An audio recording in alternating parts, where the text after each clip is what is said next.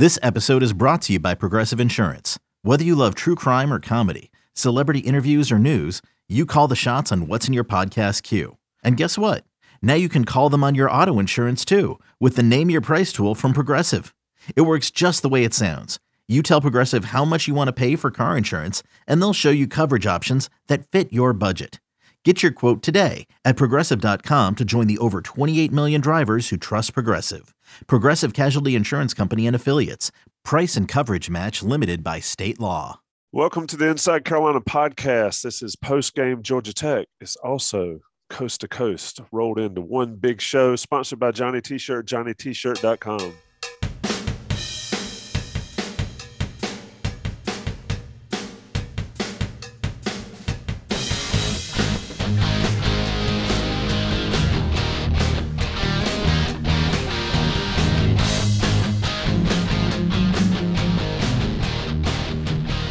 With the post game comes Sherrell McMillan and Sean Moran, and they're with me because they're also the coast to coast crew. Joey Powell, the normal host, is uh, sunning and funning on vacation, much needed vacation here. Got out of town, got out of North Carolina just in time to avoid what's coming this way on Sunday. If you're listening to this, it's probably Sunday morning.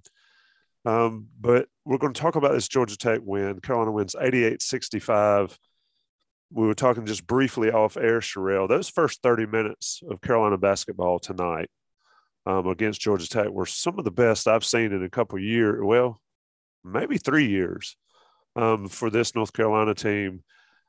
And I wanted to see them come out and be able to do that after a week break. Your overall take on what you saw? Yeah, I, I think it was a dominant performance from UNC. It was a performance that was needed and it was a performance that I think was a little bit overdue. Uh, everyone has talked about with this team.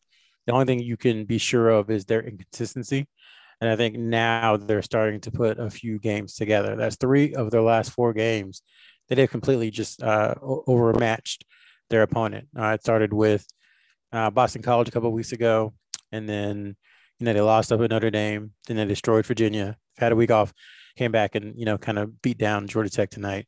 So it is starting them down the right path for people maybe to start believing that they can do this every night. Um, I think you guys on Inside Carolina Live this morning made great points about uh, motivation because you know it's easy to get up when you're playing another top NBA prospect. It's easy to get up when you just lost by 30. You want to go and show that that was a fluke. It's easy to get up, um, you know, when it's a prime time game and everyone's watching. But when it's a game that really no one nationally cares about, that the only people who care about it is your fan base and the people on the court. So, um, you know, the fact that they came out with their hair on fire, played hard, made shots, I think that goes a long way into possibly uh, those issues, the the sleepwalking, maybe being rectified. I'm not ready to go there yet, but I think it's a step in the right direction. I agree there. Um, this this did a lot to sort of ease my wonder about the sleepwalking issue.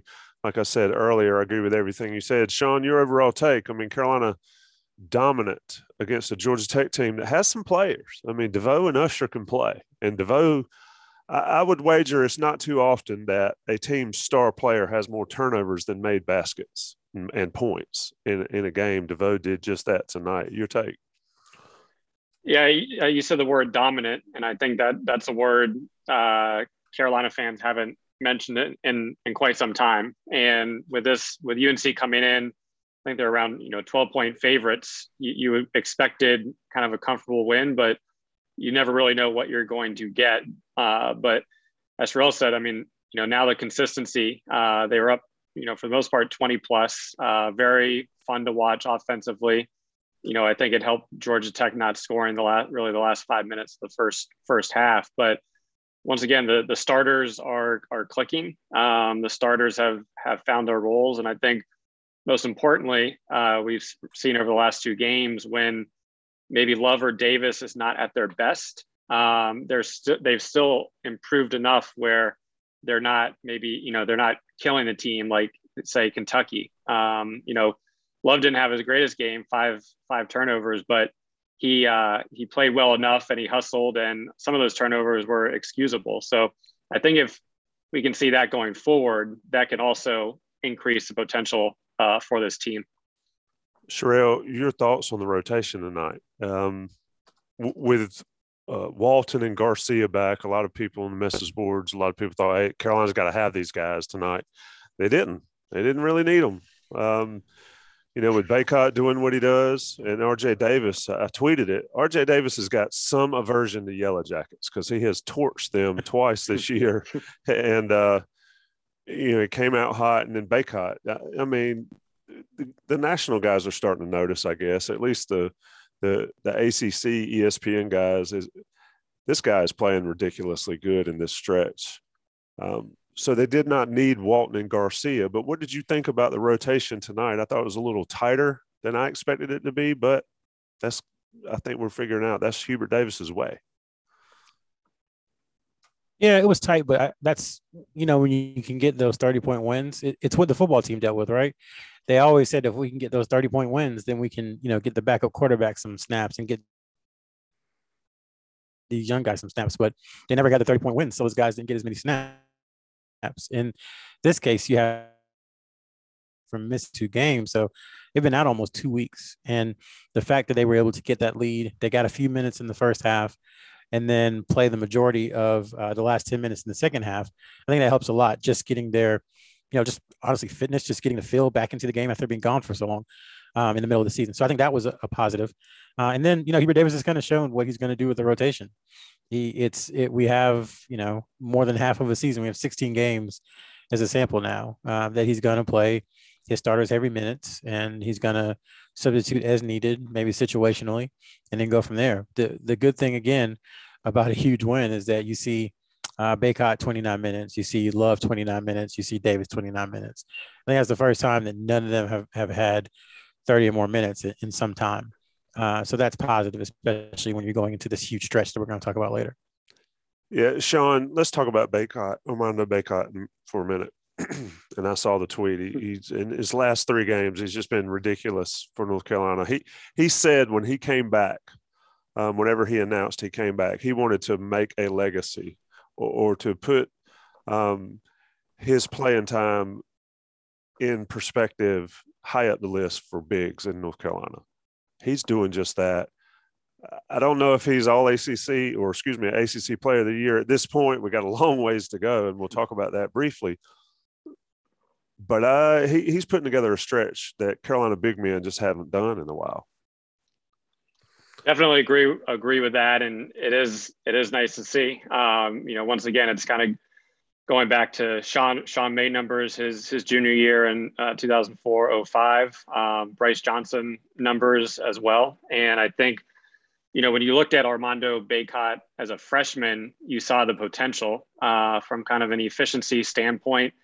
His numbers matched up with some of those you know UNC bigs that had really strong junior and senior seasons, and he's kind of the perfect example of somebody that has just continued to get better. Um, and right now he's putting it, you know, really doing doing everything offensively, um, defensively. He's been playing better. Um, but yeah, right now, I mean, he's, you know, he's right at this point in time, ACC Player of the Year. Obviously, a long way to go, but he's he's having a tremendous season. And I think once again, outside of Duke, there's not a lot of big wins to get, but if they can string together um, you know a hand a, lot of wins in a row, a handful of wins, they can you know put put themselves in contention for a much better uh, playoffs, you know NCAA tournament seed uh, at the at the end of uh, at, at the end of March.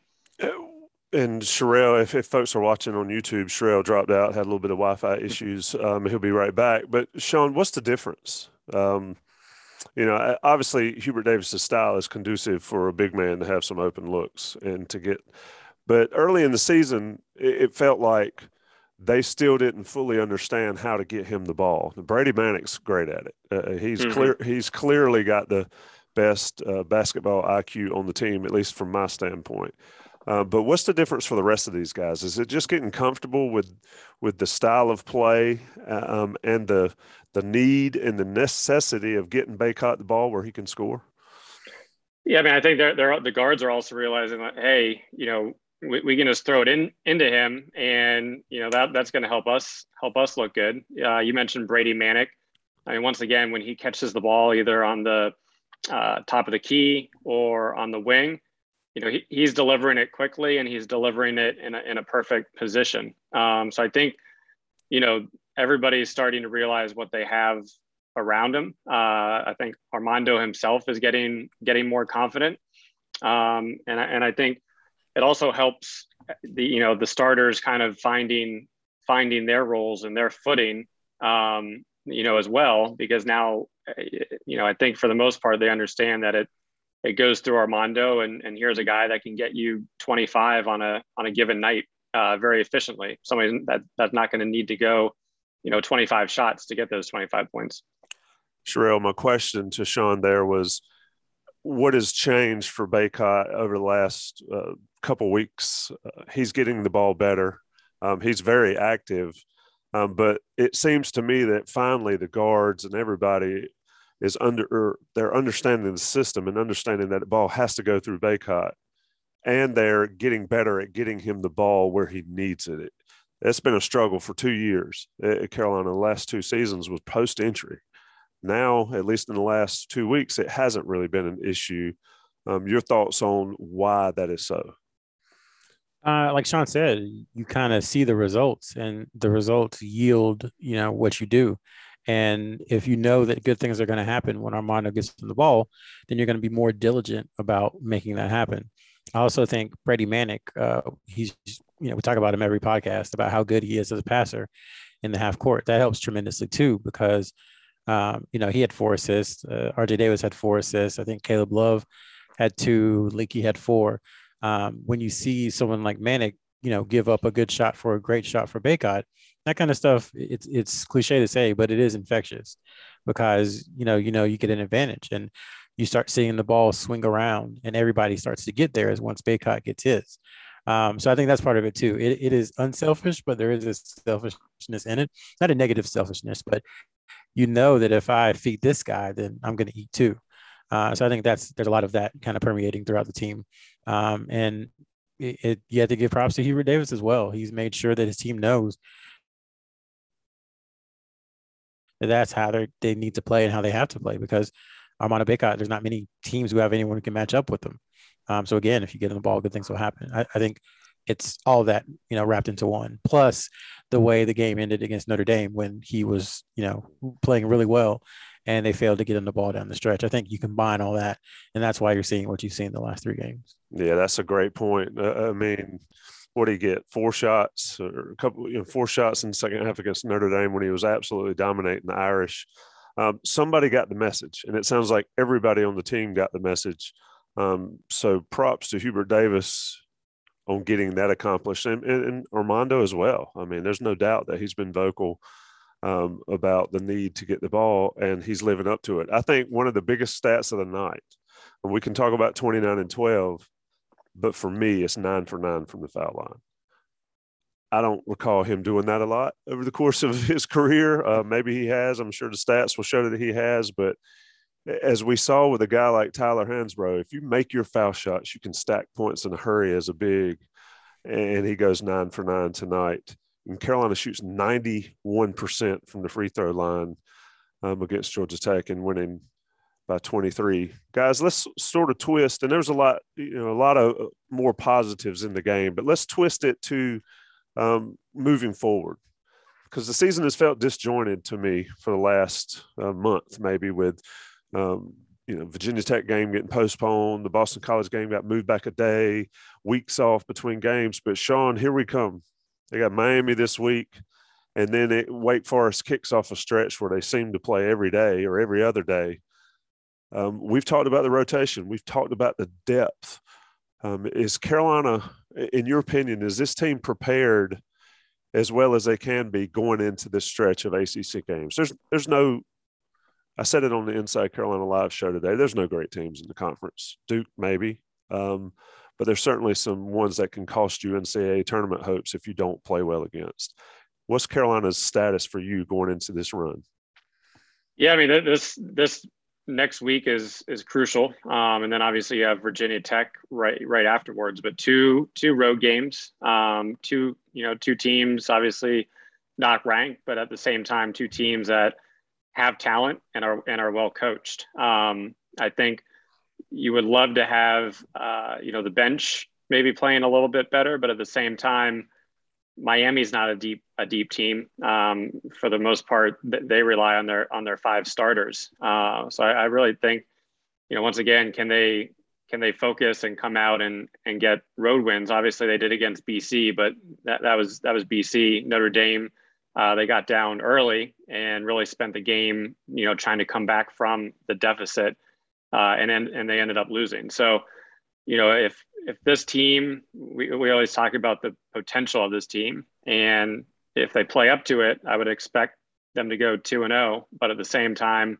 um, you know, Miami won at Duke. Uh, Charlie Moore and Isaiah Wong. I mean, they've got some they've got some players and athletes. So it's going to be tough, and I, I think it'll it'll show a lot because once again, every every week, um, you, you kind of don't really know what you're going going to get, and today we got what you know a lot of us were hoping for. Uh, once again, that can change very quickly against Miami. So it'll be you know this will be a telling a telling week, but there's a lot of basketball, which will be fun for everybody. Sherrell, is it sustainable that um, Carolina's, and this is something we've never seen with Carolina basketball. I mean, I think Sean, you pointed out on this, on our Slack is that Justin McKoy's basket midway um, second half I don't remember exact time, was the first points for the bench. I can't remember that being the case for a North Carolina team. Is this sustainable, or does somebody um, that is a non-starter, whoever it may be, do they need to step up and provide, um, or else for this for this Carolina team? Yeah, offensively, I don't really think so. Um, you know, there've been Carolina teams where the majority of the points were scored by you know a couple few, uh, to use a southern term. I mean, think back to, you know, back in your day, uh, the 97, 98 teams, you know, they had some help, but most of it was Vince Antawn and Shammond, you know, those, those couple of years, you know, there was an occasional Serge Zwikker 25 point game or Okulaja 15 point game, but for the majority of it, it was, it was those three. Um, so, I mean, I think you can win that way. It's, it's again, it's very different from what North Carolina has uh, had over the last 16, 17 years. Um, but I, I, don't think it's going to be an issue as far as scoring is concerned.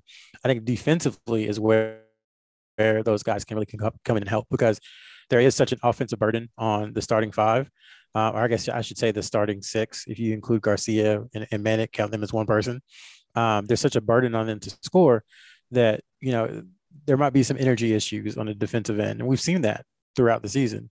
So if Ant Harris, when he's healthy, and, and Kerwin Walton or you know whomever can come in and just give them you know 10 minutes of, of solid defense of running through screens and, and, just making the guys on the other end try a little bit harder i think that's invaluable for them moving forward. But offensively no i don't i don't think they necessarily have to have someone come off the bench and and you know score 10 points. It'd be nice but i don't think it's a necessity for them to win games.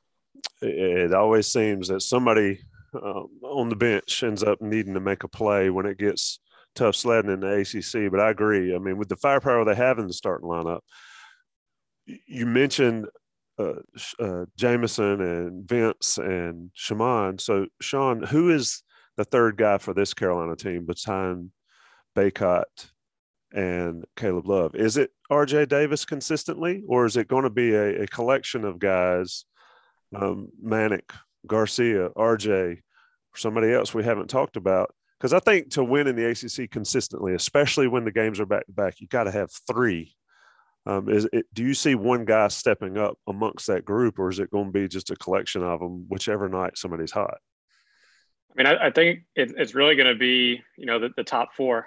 Um, you know, with and I'm I'm putting Manek in there. Um, hopefully, you know, hopefully he stays in the starting starting rotation, but I think you know with that that four, you, you know, you're playing Leaky as a starter. He's he's going to take anywhere from zero to two to three shots. So there are a lot of shot attempts to go around, um, and I think you know those guys can consistently get in double figures. Uh, you know, I think RJ and Caleb have you know outside of games here or there uh, have proven that they can do that consistently. Uh, Manek has done it as of late, but you know, one thing we've talked about here the last few podcasts is if he can string together, you know, a couple threes in a row, uh, you know, that that just helps the team so much. And if he's getting 12 to 15 points and and several assists, I think that's going to go a long way. Uh, just given the consistent effort that we know we'll get out of Armando for the majority of majority of games. Sherrell, one of our topics earlier. Um, I want your take on that third guy. Um, I agree that it can be any one of them. But one of our topics earlier on Inside Carolina Live was the pressure of playing point guard at North Carolina and how tough it was. Um, do you think that the way Hubert Davis has sort of split the duties between Caleb Love and RJ Davis, do you think that's really helped them this year uh, as part of the growth? They struggled heavily last year. Um, how, how has Hubert's approach helped those two guys? You know, it's it's a difficult question to answer only because we haven't seen a freshman point guard play under head coach Hubert Davis. So you know the way he handles them could be completely different. But if you're comparing freshman point guard under Roy Williams to you know sophomore point guards under Hubert Davis, you know everybody get, forgets they both started the first game last year. College of Charleston as freshmen, they were the first freshman backcourt to start in like 12 years or something. Um, I just think it is uh, growth. It's, it's a few factors. It's growth. Um, it's you know having seen everything they went through last year, it's a completely not completely different, but a, a revamped, a remodeled offensive system. Um, and then I think they're just hitting some of the shots that they didn't hit last year. I think when you add all that in, it's making it easier for them. But yes, having the other on the court does lessen the burden. Think about if Cole Anthony had someone like RJ Davis or Cole Anthony had someone like Caleb Love to play beside, how much more effective he would have been in his only year at Carolina. And he was pretty as effective as it was when he played. Um, but yeah, ha- having having another guy beside you who can who can handle and pass and say, okay, I, I, got this possession, or you go over here and you can be the two of this possession, we can mix and match. That definitely helps a ton. And I think Hubert Davis, you know, to his credit, from his first interview, he said he likes playing two point guards, and that's what it's been, you know, since practice started. And I think that's what it's going to be throughout his tenure, honestly. Yeah, it's an interesting take. Um, are we concerned, Sean? And I know it's just one game. Are we concerned how the bench played the last 10 minutes of the game against Georgia Tech going forward in the event um, that somebody goes down or somebody picks up COVID protocols or all? Is that a concern or is that just one of those things where um, that stretch is sort of is what it is? I think Sherrell, I think Sherrell tweeted, Roy Williams would say it's definitely – it all looks better when it goes in the basket. But I can imagine he would not have been pleased, as I can imagine Hubert is not pleased with how that last 10 minutes shook out against Georgia Tech.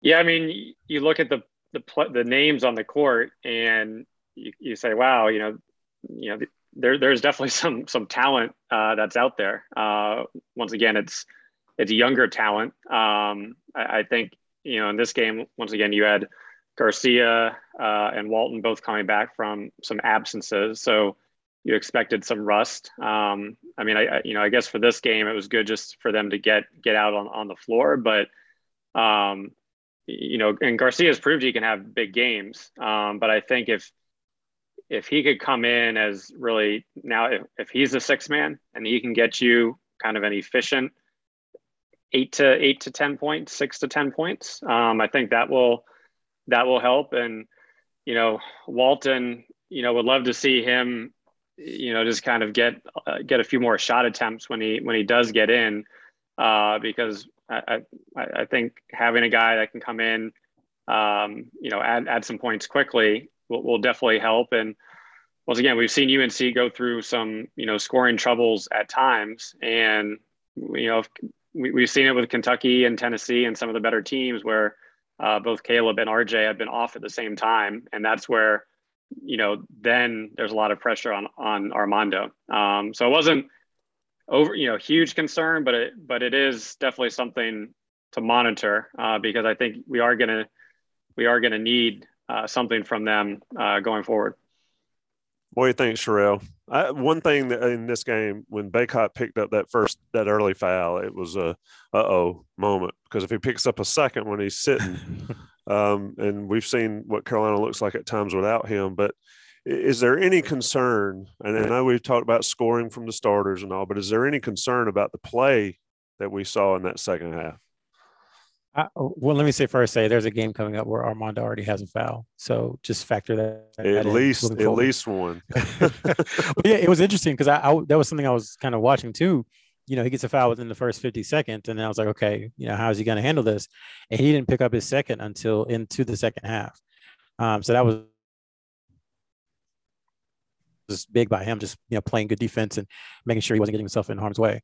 Uh, but you know, I'm a little less concerned about how the bench played because honestly, if Caleb Love or Armando Bacot get hurt or have COVID or anything, the chances of Carolina, you know, doing anything remotely positive, you know, as far as winning games, just goes down, you know, tremendously. So it, it's not much of a concern because if you lose one of those guys, what are you going to do? I mean, there's a reason they're the starters. There's a reason that they're, you know, they're playing so well. There's a reason that they're getting 32, 33, 34 minutes per game. Um, again, with the bench, I just come, I, you know, I, I, look for them to come in and just be steady and be solid and don't hurt the team. You know, it's what we always talked about, Tommy. Don't be a ne- negative on the team. And they were tonight. Um, but if you assume that Bacot and, and Love don't get injured or COVID or anything, then these guys are playing, you know, nine, 10 minutes a game versus the 17, 18, 19, 20 they got tonight. Um, so you're just asking for good defense. You're asking for no turnovers. If you have an open shot, try your best to hit it. If you don't, that's okay. Just don't turn the ball over. You know, play good defense. So I, I, I wasn't looking for them to like take the lead from 30 to 40 or anything. It was more so, you know, keep it around 25. You know, minus five with that group wasn't, you know, wouldn't have been terrible or anything like that. So to, again, to me, that's not it's not a huge concern because if if they're playing uh, together, then there's a lot bigger issues for UNC anyway. Absolutely, that's a great point there. You, your, uh, your Wi-Fi is making me think I'm watching an old Godzilla movie on Japanese Godzilla movie at times. It's funny, but you sound great. It, it's just it's not matching up with the voice, so our YouTube listeners can have some fun with that. I'm gonna take a short break, talk about Johnny T-shirt, JohnnyT-shirt.com. Uh, you know, I, I don't know how I can express more um, gratitude for Johnny T-shirt and the folks over there and how they treat our Inside Carolina premium subscribers. We need to look after them. You need to go over there. You need to shop there or shop online. Get everything you need for Carolina, and you get the ten percent off. They'll deliver it to your door, um, or they'll provide you great in-person customer service. So check them out. Um, when you have an opportunity, if you're in Chapel Hill, or just go see them online and, and take care of your needs for Carolina sports and Carolina gear. National guys are going to pay the bills. We'll be right back. Coast to Coast podcast. At this point, we'll talk some basketball recruiting with Sherrell McMillan and Sean Moran. Hey, it's Kaley Cuoco for Priceline. Ready to go to your happy place for a happy price? Well, why didn't you say so? Just download the Priceline app right now and save up to 60% on hotels. So, whether it's Cousin Kevin's Kazoo concert in Kansas City, go Kevin, or Becky's Bachelorette Bash in Bermuda, you never have to miss a trip ever again. So, download the Priceline app today. Your savings are waiting. Go to your happy place for a happy price. Go to your happy price, Priceline. Okay, we're back. Uh, Sean, I want to talk about a visitor that was in the Smith Center on Saturday night, but I want to turn to you first to talk about um, the play of Carolina's current commits. I, have seen a lot of highlights from Tyler Nickel um, where he's played really well. Give us a status update um, and how those guys are progressing as Carolina commits. Anything surprise you? Anything uh, or, anything surprise you positively or negatively about what you've seen so far?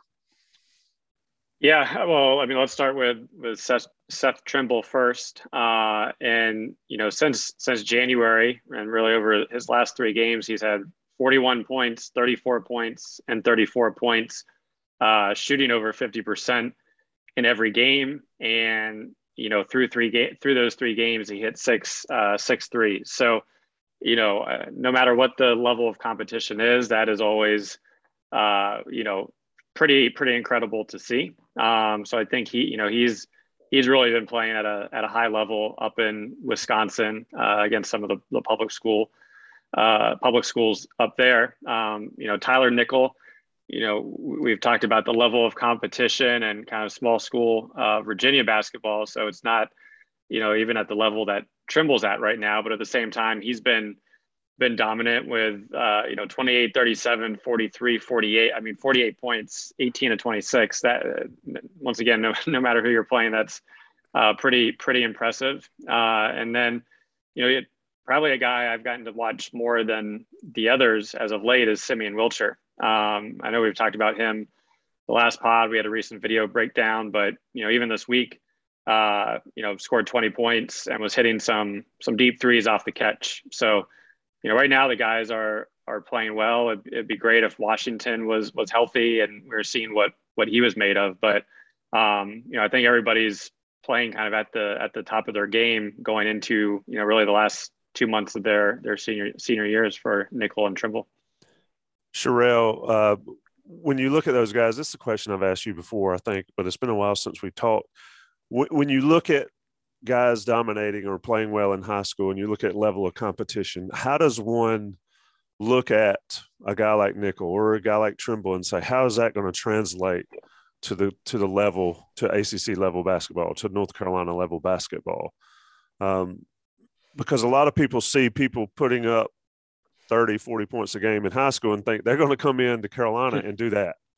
So, so how do these guys uh, what they're doing now. How how will that translate? What what what positive do you see from these performances that will translate to North Carolina? I think mindset is probably the most important thing, uh, along with confidence. and both of these guys are players who are ultra aggressive in unique ways. Trimble is ultra aggressive in that he's always putting pressure on the defense by driving, um, trying to dunk on people, uh, trying to get into the lane, draw fouls. He's, he's always on the floor um, taking punishment. You know, that's kind of what he does. And then Nickel is aggressive in a different way and confident in a different way. And then there's not a shot that he doesn't like or a shot that he thinks he won't make. Uh, so I think those things carry over. Um, you can start to look at, despite level of competition, you can look at form, you can look at release, you can look at footwork, you can cr- look at um, space creation. All those things kind of give you a glimpse into what a, a player might struggle with um, or where they might, what might be an area of, of uh, early success for them. So I, I think for Trimble, uh, if you're talking about an area of early success, definitely defense is something we talked about before because of his size and his athletic ability. He's going to be uh, a tough a, a, tough person to get by defensively, and he's going to be a tough cover for for a lot of people, um, just because you know he's big and strong. Um, it looks like he played wide receiver right now in college football, so he's got that going for him. For Nickel, I think defensively might be the, the place where it might be a, a little bit of an adjustment for him because he's going to be playing on the wing, probably some three, three, four. And the guys there are going to be really, really athletic. So he's going to have to uh, get better at moving his feet, um, get a little stronger. But then offensively, um, you know, he's already, um, how should I say, he's already at the point where he's learning how to create space for himself. And you know, some people might say, "Oh, he's having to do that against you know small league, you know, Virginia schools. What's going to happen in ACC?" But I think part of the work that he's doing to learn how to create space is in preparation for UNC and not necessarily for his high school team. So um, I, I, think those are two ways that both of those guys you, you can kind of see the skills and how they translate, and you can also see a couple of areas where they're going to need to improve and, and continue to work. What about Wilcher there? Um, he's a guy that looks like he can come in and play now. Yeah, I, the his body transformation since July has been pretty incredible. I mean, he he looks like you know the, a big kid, for lack of a better. I don't know how else to say it. Like he's just he's kind of kind of built tough. Um, but I, I, think for him it's a little bit tougher because he's two, still two years away from entering. Um, but I, I think again he prides himself on his defense. That was one of the first things he talked about, and he's six five now, you know, self-reported. So that's someone, you know, with his length and, you know, with his size that can cover both guard spots and even if need be, probably cover a lot of threes as well. So he'll provide, and Sean's talked about this, you know, several times, he'll provide a lot of defensive versatility, I think, immediately when he gets to Chapel Hill.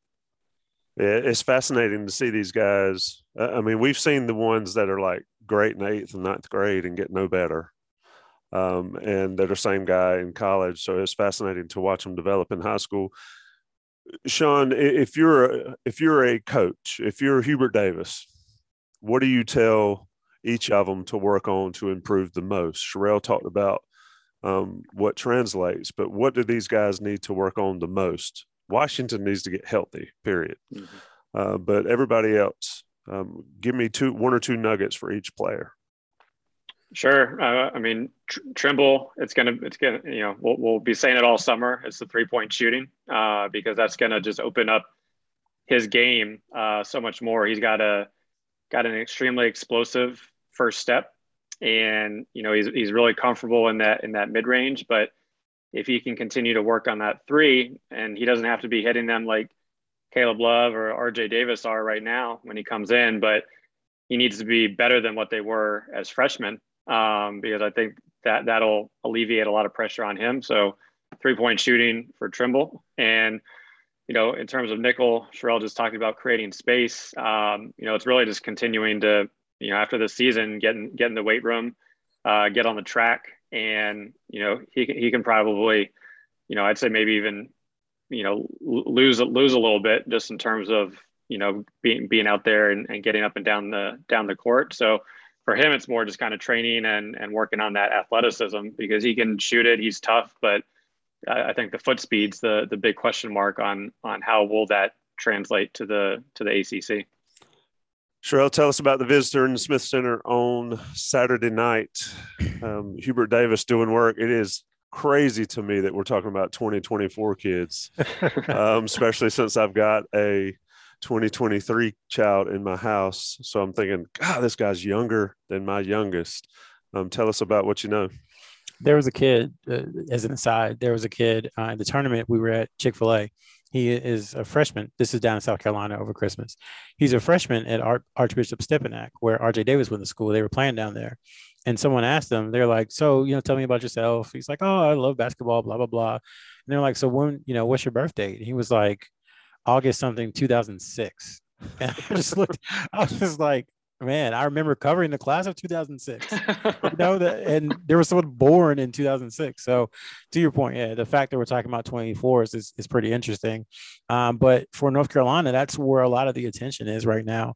Um, Cam Scott, who is a six six, you know, guard slash wing from Lexington, South Carolina, was in the Smith Center tonight. It was his first unofficial visit to Carolina. Um, I wouldn't be surprised if by the time uh, you know, this is uh, published. If he has an offer or not, we'll see. I'll be surprised if he did.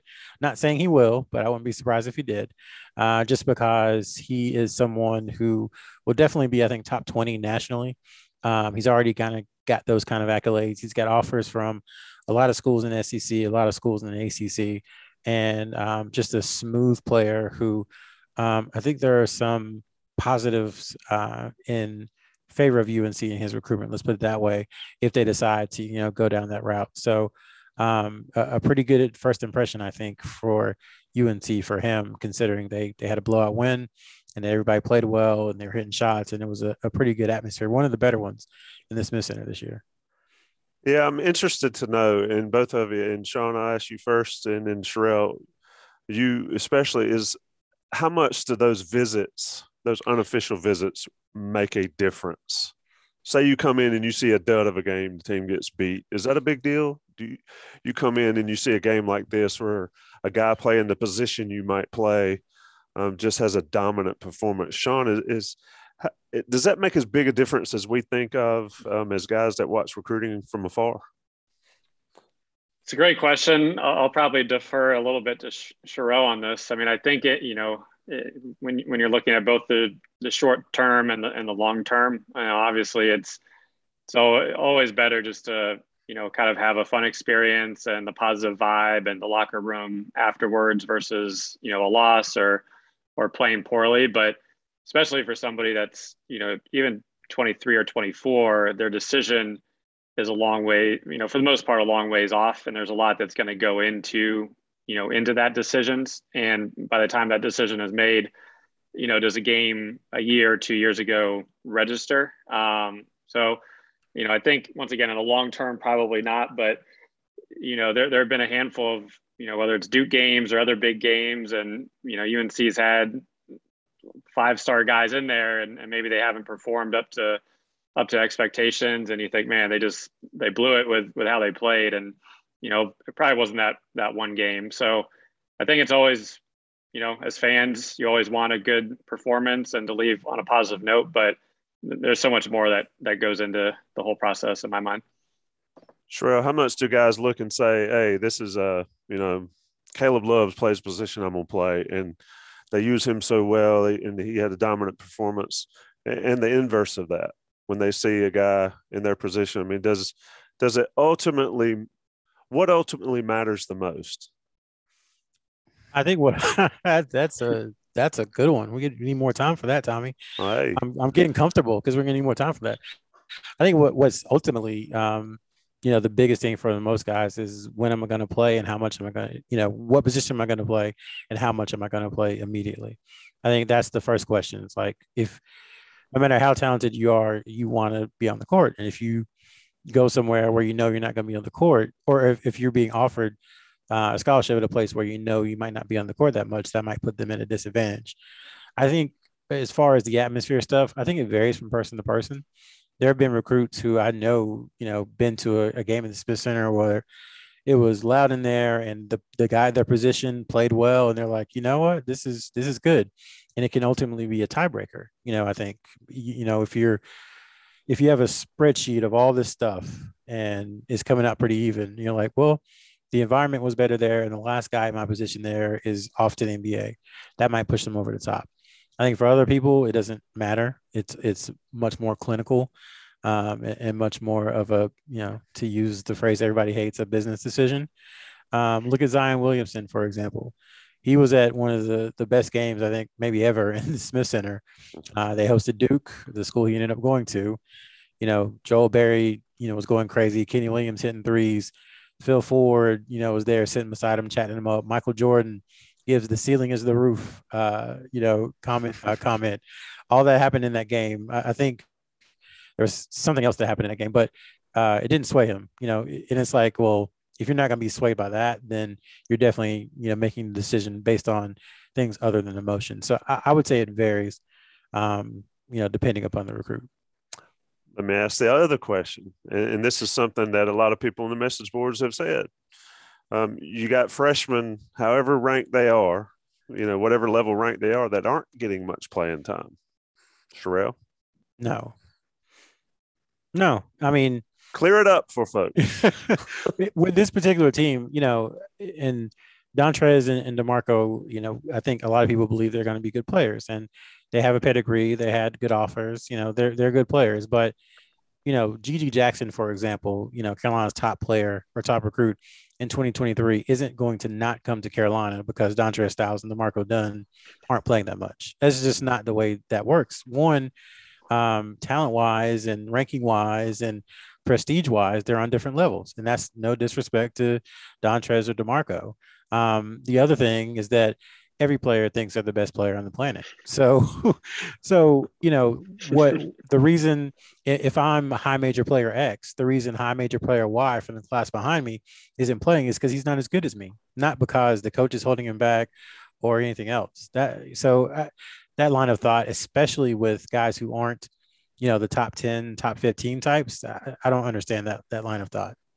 That's an interesting take. Uh, we're going to wrap this one up. Coast to Coast podcast post game Georgia Tech podcast earlier rolled into one big ball of wax. Sean, I'm gonna let you uh, give me um, things we need to look for in the next few weeks for North Carolina basketball, and I'm gonna leave it as open as that. And Sherrell, I'm gonna ask you the same thing.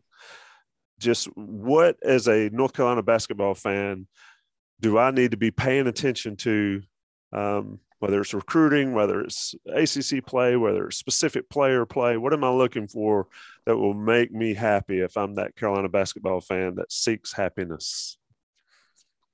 Seeks happiness. Uh, well, I mean, I think you know, offense. You know, Carolina is a is a strong offensive team. Um, so, w- what what does somebody want to look for over this next week and a half stretch? Um, it's really going to come from the the defensive end. Notre Dame you know, made UNC, you know, embar- you know, they embarrassed them, uh, you know, in, in South Bend. And, you know, you're playing a Jim Larrañaga team. He, you know, he was one of the coaches that I felt always knew how to play very, you know, plan very well against uh, Roy Carolina teams. Um, you know, especially how to make them uncomfortable on the defensive end. Uh, you know, against Duke, they spread spread the floor and and you know attacked off back doors. So I think that's going to be one thing. Wake Forest is extremely well coached. I love uh, you know who they brought in from a coaching perspective. So once again, they're going to try to take advantage of of mismatches, try to get Bacot out on the perimeter. Uh, and then you know same same with Virginia Tech. So you're getting three well coached teams, and it's going to come down to defensive mentality um, in terms of how they do. Sherrell, I you know I just asked these open ended world questions. You, you, said you're getting comfortable, so give me give me uh, the Sherrell McMillanisms for the next uh. couple weeks. I mean, look, let's be honest. You're like the most positive, um, soothing, soothing guy on Inside Carolina um, I'm just the old crotchety guy. Give us something. I, I think Carolina's playing well. I, I, think this game showed me a lot. I think however many games it is, five, six, seven games in, in a week and a half, uh, two weeks is going to be taxing. Um, and I agree with Sean that it's got to get done on the defensive end. They, they'll hit enough shots to win. But from Sherrell McMillan's standpoint, what what what has to happen for Carolina to keep progressing? Well, I think a couple of things. Um, you know, first off, the footage from Kentucky and Tennessee and Purdue is just going to be on a loop for every opponent moving forward, and Notre Dame too. Um, you know, I think Moore from from Miami uh, is is in a similar. He's shorter, but in a similar vein to Kennedy Chandler, uh, who gave UNC trouble, and to Sahvir Wheeler, who also gave UNC trouble. So that is someone to watch. We know that Miami and Larranaga are going to pick and roll you to death and pick, you know, they're going to pick and roll and then they're going to pick and roll again and then they're going to pick and roll again after they pick and roll. So you have to watch out for that, uh, specifically against Miami. Bigger view, I would say protect your home court is is huge. They're now, you know, 19 and one. Uh, these sophomores are so Walton and Love and Davis, 19 and one at home. Um, and they play really well and they have a big margin of, of, of uh, victory here lately at home. So protect your home court. And then I would say I'm a firm believer 10 ACC road games. If you split them, you're doing well. And so they've already won two. So they've got eight left. So they need to go at least three and five um, down the stretch on the road in the ACC, I think, to feel good. And then you expect maybe, you know, one slip up here or there at home. I think that puts them in good position. So find a way the rest of the season to get three more ACC road wins. Doesn't matter who it's against, when it's against, or excuse me, who it's against, when it is, or how they win. Just get three more. Protect your home court, you know, with maybe a, a loss or two here or there, no more than two. Um, and then, like y'all said, defensively, um, you know, I, I think if if they can handle that, there's there's a chance for this team. Uh, uh I'm going to say it again for the 97th time. This is as talented a roster as there is in the country outside of six or seven teams, maybe five or six teams. Um, so they have the ability to just have to continue to, to do it. Um, and then the last stat I would look for is assist to field goals made because when they're sharing the ball, I think tonight it was 20 assists to 30 field goals. When they're sharing the ball, that means Armando Bacot is getting the ball and things are swinging, and, and that helps their defense too. Yep, 20, 20 assists on 30 makes. Sean? Yeah, one. Well, definitely agree with Sherrell. Was was nodding heavily as as he talked about the about the ball movement, ball movement there, since that's been a hot topic. But uh, while we've been recording, uh, Palm was able to process the game, uh, and it moves UNC into the top 25, which I think you know they've been. it's been uh, kind of a, a, slow, steady climb to to get there, uh, but you know one one other stat right now from three point the three point line, they're 39.8 percent, number six in the country. And you know, just going back to last year, how you know if if you know what a struggle it was to get them to make you know five to six threes a game, and now they're one of the top shooting teams in the country. So um, it's been it's it's nice to see that that improvement, and and obviously opens up the game for Armando down low that three point shooting ability. Hey, Sean, since you're there, can you look up one other thing? Mm-hmm. Since we're a fourth of the way through the ACC season, five games, um, look at conference only stats and see who is number one in defensive efficiency in the conference only games. I'm curious. Well, I think you you know the you know the answer, uh, but it's it is UNC, uh, and they are uh, at a 94.9 uh, defensive efficiency rating, which is uh, almost you know, almost four points, uh, about three and a half points higher than or lower than Duke right now. So they're number two offensively. Miami is number one, and they're number uh, number one defensively. But um, you know, once again, so we'll, the, but the fact is, it, facts only. Through a fourth of the way through ACC play, UNC is number one in defensive defensive efficiency in conference only in ACC games. Yep. It is uh it's an impressive turnaround. I mean, to see how they played in those losses you mentioned, Sherrell, and to see how they're playing now and have gotten it done. Level of competition, y'all talked about it in recruiting. We talk about it, and I'll talk about it in that regard. But we'll find out a lot. But I think Carolina is on a good path. You know, it's, it's this day and age, a couple bad games can really shape everybody's opinion. Um, but I think Carolina's moving in the right direction. Sean and Rel, um,